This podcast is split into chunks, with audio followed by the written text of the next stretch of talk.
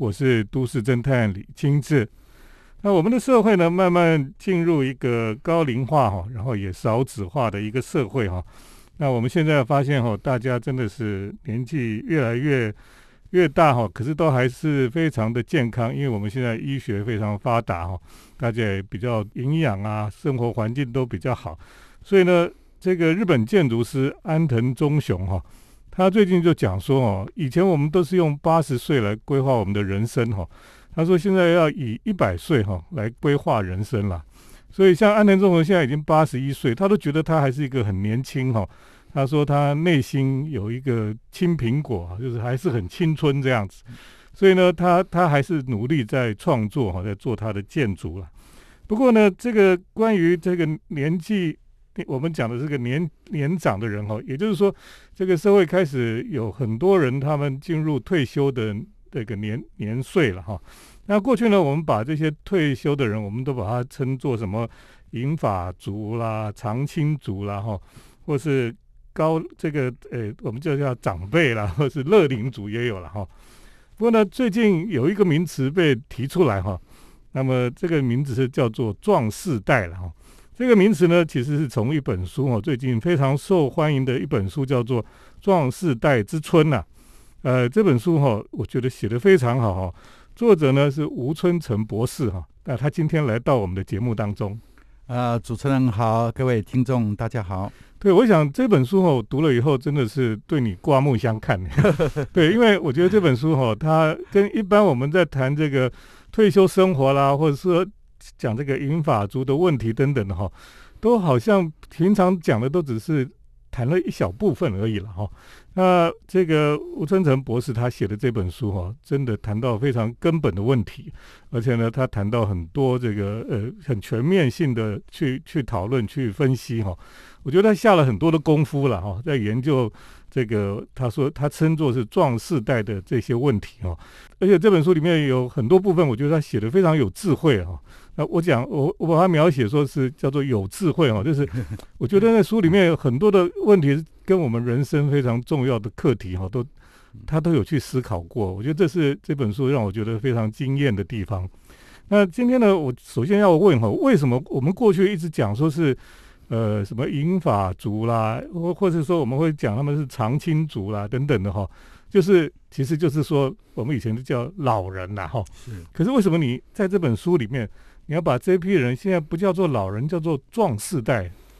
这个应该基本上讲说，现在呢，我们的高龄化社会哈，就是高龄化社会是我们的平均寿命是往后延了20-30年的哈，因为医学的发达，刚才提到各方面来讲，但是我们的文化面呢，都还停留在半个世纪以前，所以50岁呢就会称你叫半百老翁，对啊，60岁会称你叫花甲老翁。哦，那当时呢，当然就是因为平均寿命可能60几岁嘛，哈，所以60岁就很老很老了。但是我们看看我们周边的现在所看到的啊，有些人50岁才准备要结婚呢，人生才要开始，你就叫他半百老翁。60岁哈是人生最高峰了，那所以呢，事实上我们眼睛啊所看到的都已经不是这样的现象，但是我们脑袋里面一直被植入一个这个叫文化制约，植入呢啊，包括我们的政府的政策，我们企业所生产的产品，我们包括个人的认知，然后社会的价值，都还停留在半个世纪以前。那这就造成了很多的矛盾跟冲突。我们现在还称你60岁吧，哈，你可能问年轻人，他50岁都觉得你是老人了嘛，哈。对。那我们现在给他们的称呼哈，就称老人，他们不太开心；那你就称他们银发族，也不太开心，而且特别称大叔哈，大叔还不错哈。然后呢，这个不然就称乐龄族。对。但是不管怎么，大家都不开心啊，都不开心啊。如果有这一种哈，你如果输入那用那种电脑那个大数据云图啊，你输入“银发族”3个字试试看哈，你会发现依附过来的全部都是负面的字眼。所以老是一个被污名化的东西。我们现在社会在防老，对不对？防老甚至抗老，把老当作敌人在对抗，所以谁愿意认老呢？啊，所以呢，但是问题是，大家后来成为一个禁忌，不晓得怎么称呼他们，怎么称呼都不开心。所以现在包括连日本都有这个问题啊，日本就有一些怪诞的名词叫什么新大人、大人啊，然后就是不能称老人了哈。那这个就变成一个，他变成失去身份。失去身份呢，他就不知道他是谁。然后呢，他就不知道他要去哪里，他就失去方向。那这个是整个的问题啊，所以我们现在重新给他一个身份，就叫做壮世代。所以那个壮就是强壮的壮，意思就是说，虽然到这个年纪，其实都还很强壮，都还可以做很多事，就对了。是。好，等一下我们再继续请吴春成博士来跟我们谈谈他这本书《壮世代之春》。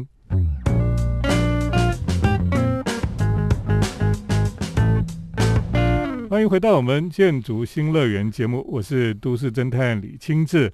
我们今天特别来讨论这本书《壮世代之春》哦。那么作者吴春成来到我们的节目当中哈，这本书最近非常受到欢迎，而且其实他所讨论的问题哈，也是我们现在社会非常重要的一个课题了哈。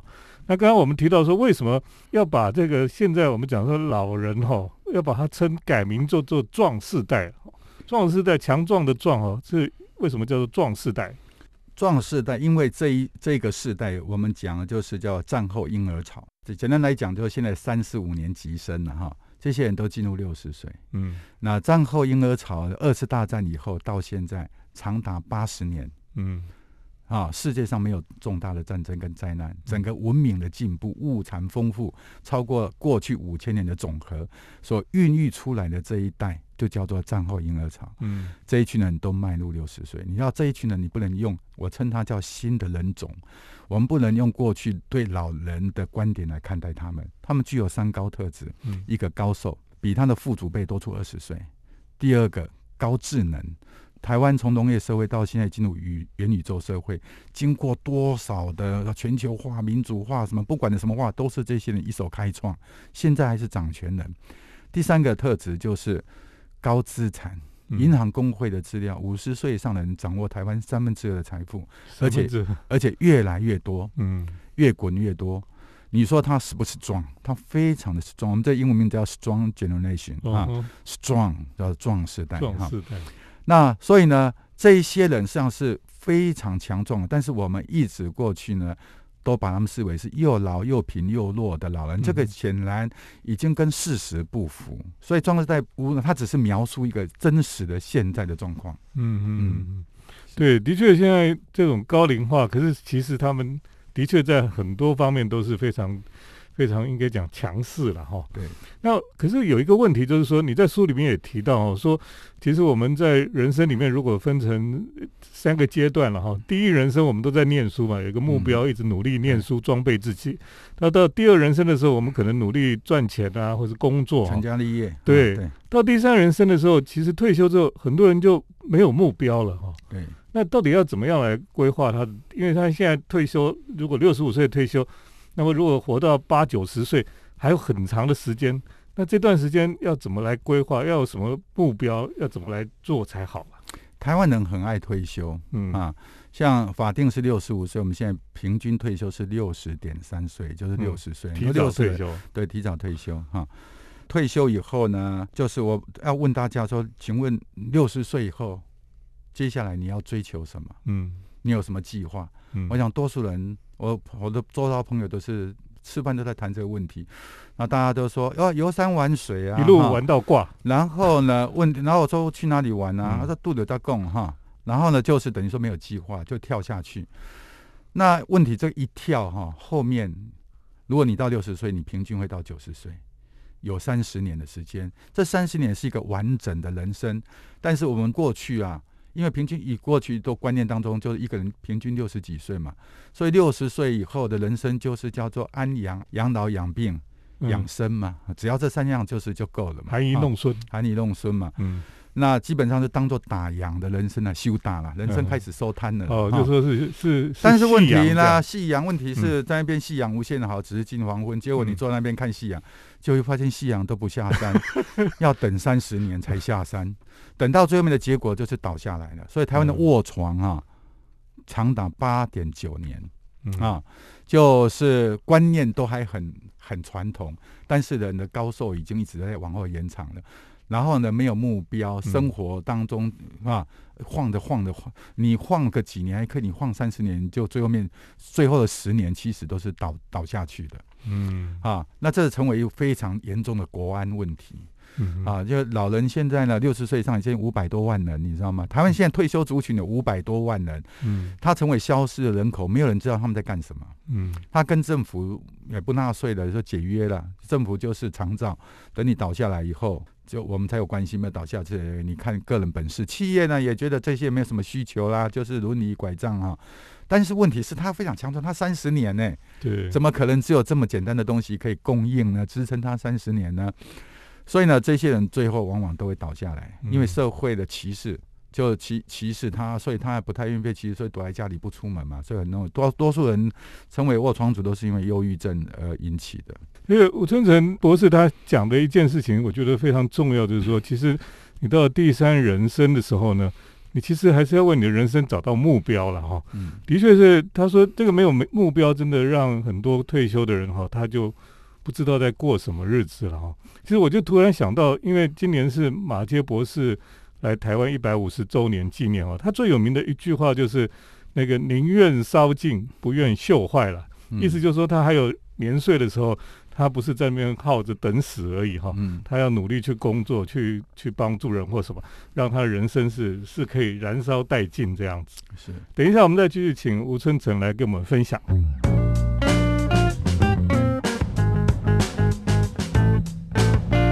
欢迎回到我们建筑新乐园节目，我是都市侦探李清志。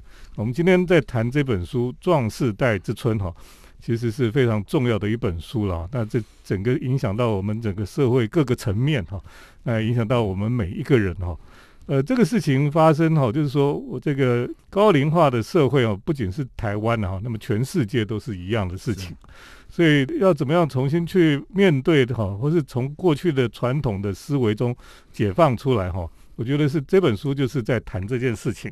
那这本书有一个部分我觉得很厉害的，就是这个吴春成他在写这本书里面呢，有一个篇章里面呢，他就特别哈写到他跟这个浮士德哈，还有弗洛姆，还有麦克阿瑟哈，那么这3个历史上也是很重要的人物哈的对话哈。为什么你会突然找这3个人来跟你对话？这一部分就是因为这本书不仅是一个观念的提倡，它有提出一种解方啊。我们提出3支箭的解方，第一支叫做 PSR， personal 个人社会责任。第2支箭叫做 CSR 啊，大家很熟悉的企业社会责任。第3个叫 GSR， 就是政府社会责任啊。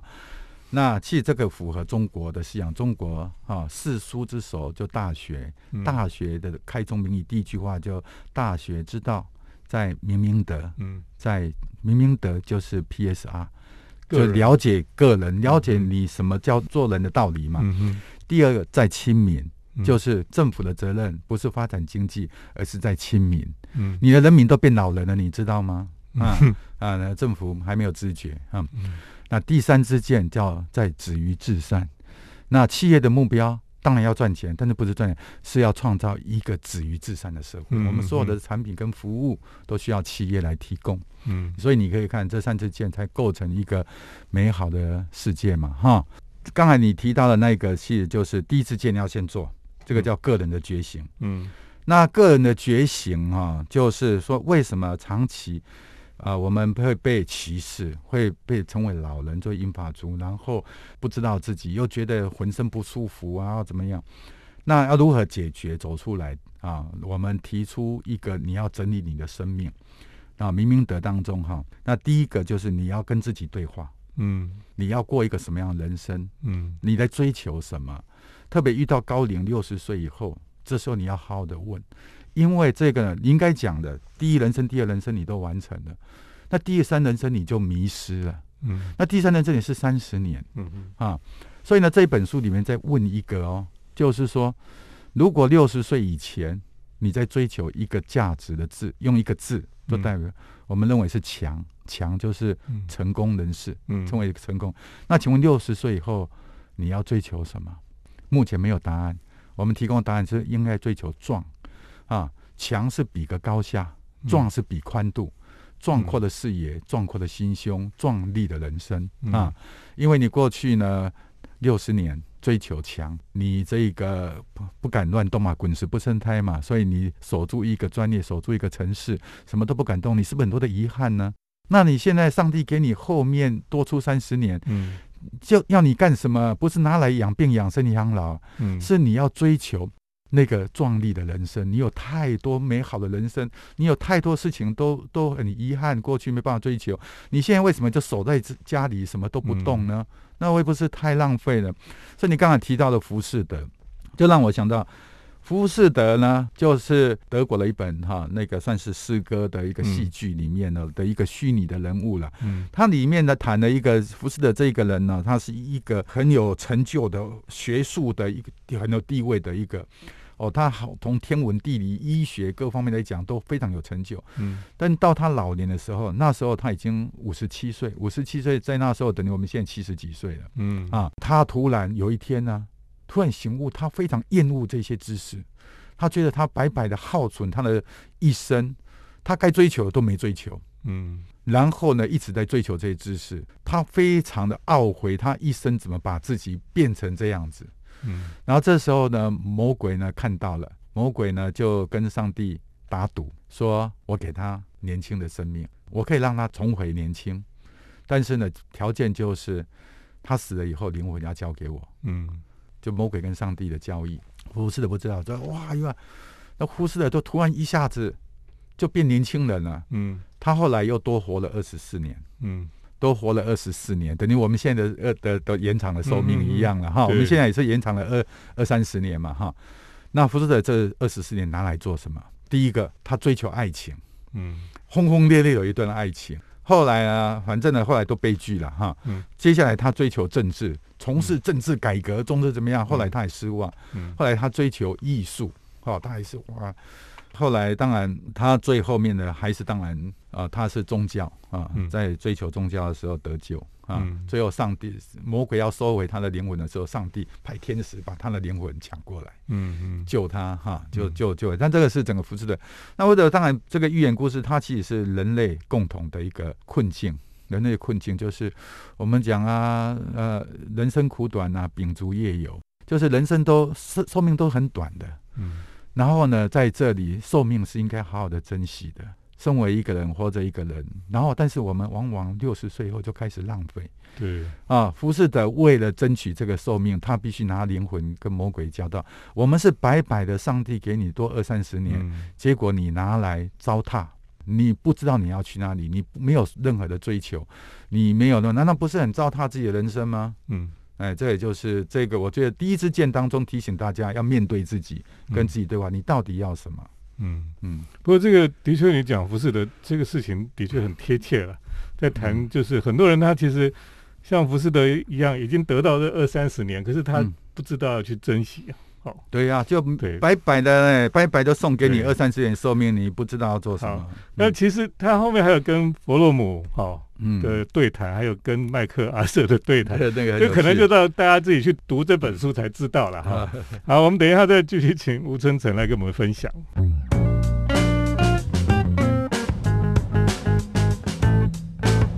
我是都市侦探李清志。那我们今天在讨论《壮世代之春》这本书哈，我们特别请作者吴春成来到我们的节目当中。我觉得这本书真的是非常重要，在这个时代里面哈，因为我们现在高龄的人口越来越多，而且呢大家都非常的壮了哈，都还没有那么快就离开世界，所以几乎退休之后呢，可能还有20-30年甚至更久的时间要继续在这个世界上。那大家如果没有好好经营这个时间，就真的是浪费了你的人生了哈。要怎么样可以不要虚度此生哈？我觉得是非常重要的议题啊。那当然，你刚刚在提说壮世代哈，可能会不会有年轻人会觉得说，那、你们这些老而不死哈，这样我们以后都没有位置啊哈，你们不赶快退休，不赶快这个离开，我们就没有办法可以发展这样子。那这个社会上会不会有一些对立？的确啊，这个对立非常严重。现在台湾呢、两大问题啊，就是高龄化跟少子化。但是呢，大家都很伤脑筋哈。高龄化的结果导致卧床族，那我们现在少子化的结果导致躺平族。那现在呢，未来台湾社会你可以看到就是躺成一片，一边卧床一边躺平。那为什么？因为我们在进行一个零和的游戏，世代互相对立。世代互相对立，那为什么会产生这样子呢？就是说刚才提到一个年轻人会有，我们一直有一个迷思，就是老的不退，年轻没机会。其实这句话是错的，因为呢，其实这句话已经被证明。当60年代的时候，女权运动、女性运动的时候，女人要求工作权，当时就讨论了，那女性一半人口，他们要来，男人会不会失业？一定会啊，但是后来有没有？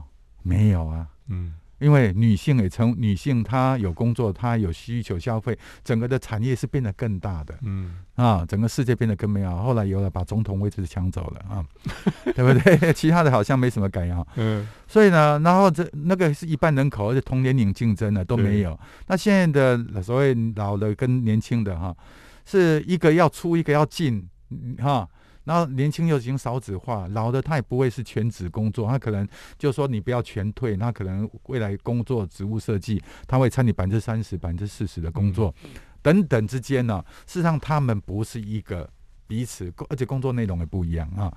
所以呢，但是我们一直有那个迷思，那个迷思导致于我们莫名其妙的很多。那这个都是从零和游戏，你多拿我就少拿，是老中青三个的混龄工作绝对是最佳的工作，最有战力的工作团队，如果能够设计好。但是我们企业现在这一方面，劳动部这一方面要做的事情真的也太多了很多我们都在停留在那一个竞争联合，其实未来是一个整合合作的一个时代。那刚才另外提了，刚才也就是说壮世代掌握1/3的财富，为什么年轻人会成为躺平族呢？因为对未来没有希望，未来没有信心。为什么没有信心呢？就是因为这掌握3/3财富的壮世代呢，脑袋还理财的观念还是装的跟他爷爷的想法一样，就把3/3财富藏在床铺底下，省吃俭用。那以后留给儿子。省吃俭用的结果呢？你知道，我们3/3财富就被冻结了。被冻结以后就成为死水经济，死水经济年轻人就没有创业，没有就业，当然就低薪了，是不是这样子？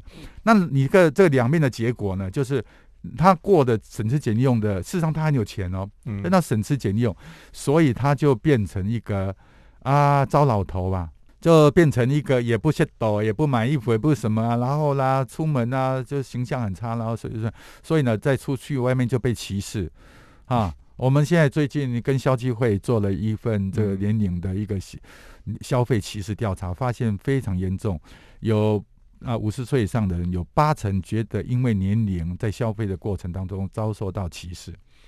那为什么歧视？因为又觉得因为很多人说老人不花钱然后怎么样了等等那事实上他们是财神爷。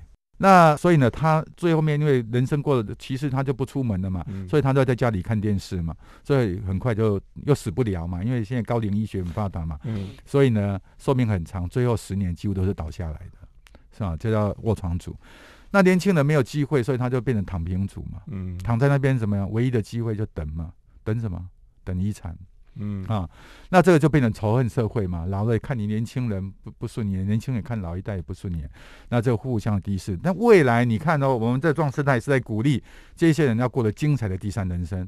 你不要说全部的钱我们叫荧光经济银子花光光荧光经济那当然比较夸张了，至少你如果拿1/3出来释放出来在社会上，你看他食衣住行娱乐各方面都有我们的主张，现在老的都没有自己的主张，都依附在年轻文化里面的边缘边陲文化当中来装年轻但如果有符合这11住行态度，这个产业有多大呢？ WHO 预测长寿经济是21世纪最大的经济动能，有1000兆的产业规模。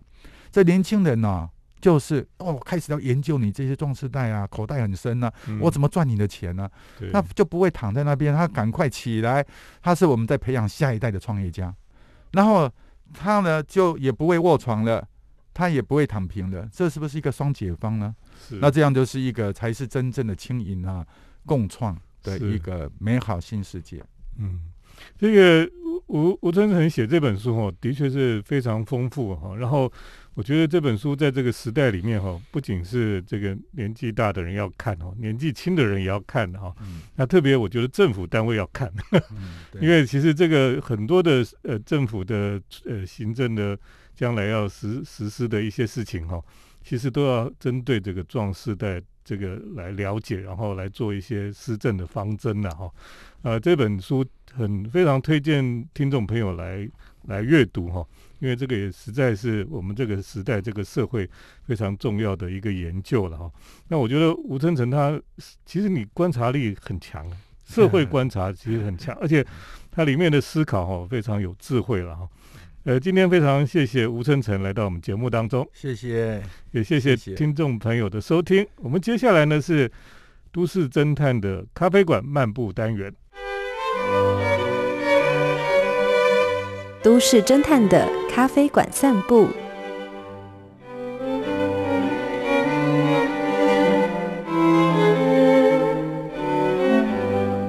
欢迎来到都市侦探的咖啡馆漫步单元，我是都市侦探李清志。今天在节目当中呢，我们这个单元今天要带大家来有一家咖啡店。这个咖啡店呢原本是在东区是一个小小的一个店其实他的店里面能做的人不多哈，主要是外带了。可是因为他整个店呢是用一种白色的色系去处理的，所以非常引人注目了哈。这个店叫做 FOMO 了。那么这个店呢，最近在大直呢也开了一个分店。那因为我在大直上班，所以我就看到了这个店。这店呢原来在一个巷子里面，后来呢最近搬到一个稍微大一点的路的旁边，而且呢它的人行道因为比较大所以它可以在人行道树下它有两桌可以在户外喝咖啡的地方。那听众朋友都知道都市侦探很喜欢在户外喝咖啡了，因为那种感觉很像这个欧美那个在户外喝咖啡的感觉。那我们知道在欧洲你要去户外喝咖啡，在人行道旁边喝还比在室内喝价钱还比较贵，可是大家都喜欢在外面。外面呢空气就比较好外面呢可以看到人的走动所以有满足大家那种 people watching people 的一种欲望所以呢为什么大家喜欢坐在外面喝咖啡因为坐在外面喝咖啡呢，一方面可以享受新鲜的空气，一方面呢也可以跟人有不同的互动那这个 FOMO这个咖啡店呢在大直所开的店呢，那一样是承袭他们的白色系的这个风格那最近呢很多的咖啡店喜欢走全白的风格好像大家都很流行这种白色的风格，全黑的也有可是全黑的好像都没有全白来的那么受欢迎我觉得全白的咖啡店总是会比较容易让大家觉得很喜欢去这个地方了因为呢这个都市可能太杂乱，这个都市呢太混乱太多颜色，突然到一个白色的空间呢，你觉得好像进到了天堂一样。很多人想象天堂就是全白的，然后大家都穿白色的衣服，头上都发光。所以呢白色系的咖啡店基本上是比较受到现代人的欢迎白色简约，然后呢又是很纯净的感觉所以让大家觉得心情比较好，就会去这种白色的咖啡店。那 FOMO 当然有些人觉得说它的标志有一点类似这个最近才引进台湾的这个咖啡店这个 Person Arabica 这个咖啡店 Person Arabica 它有一个标志，就是一个那个符号person 百分比的符号。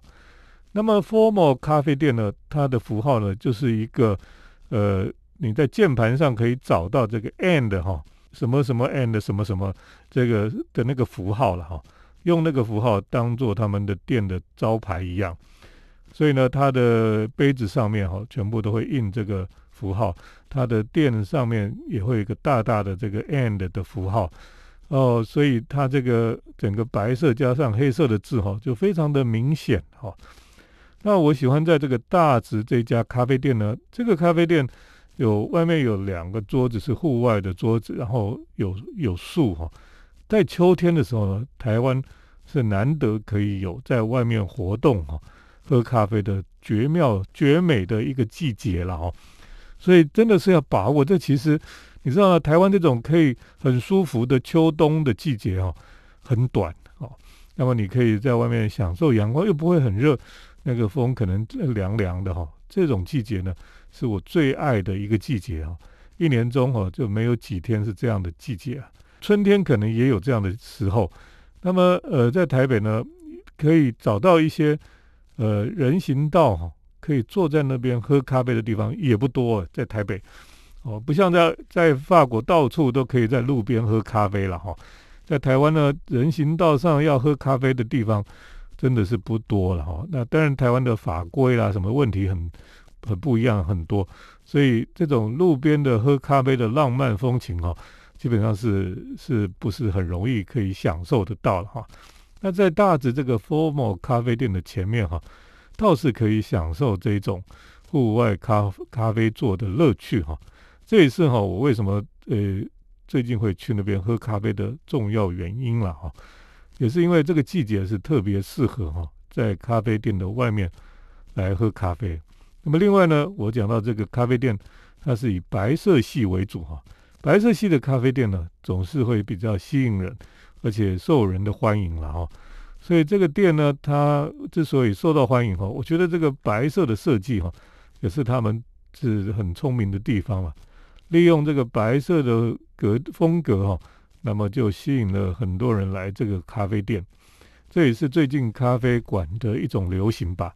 各位大家来介绍的哈、哦，就是可以在户外喝咖啡的这个 FOMO 咖啡大直店，就介绍到这里。谢谢听众朋友的收听，我们下礼拜再见。城市的幸福角落，来杯手冲单品，享受迷人的香醇世界。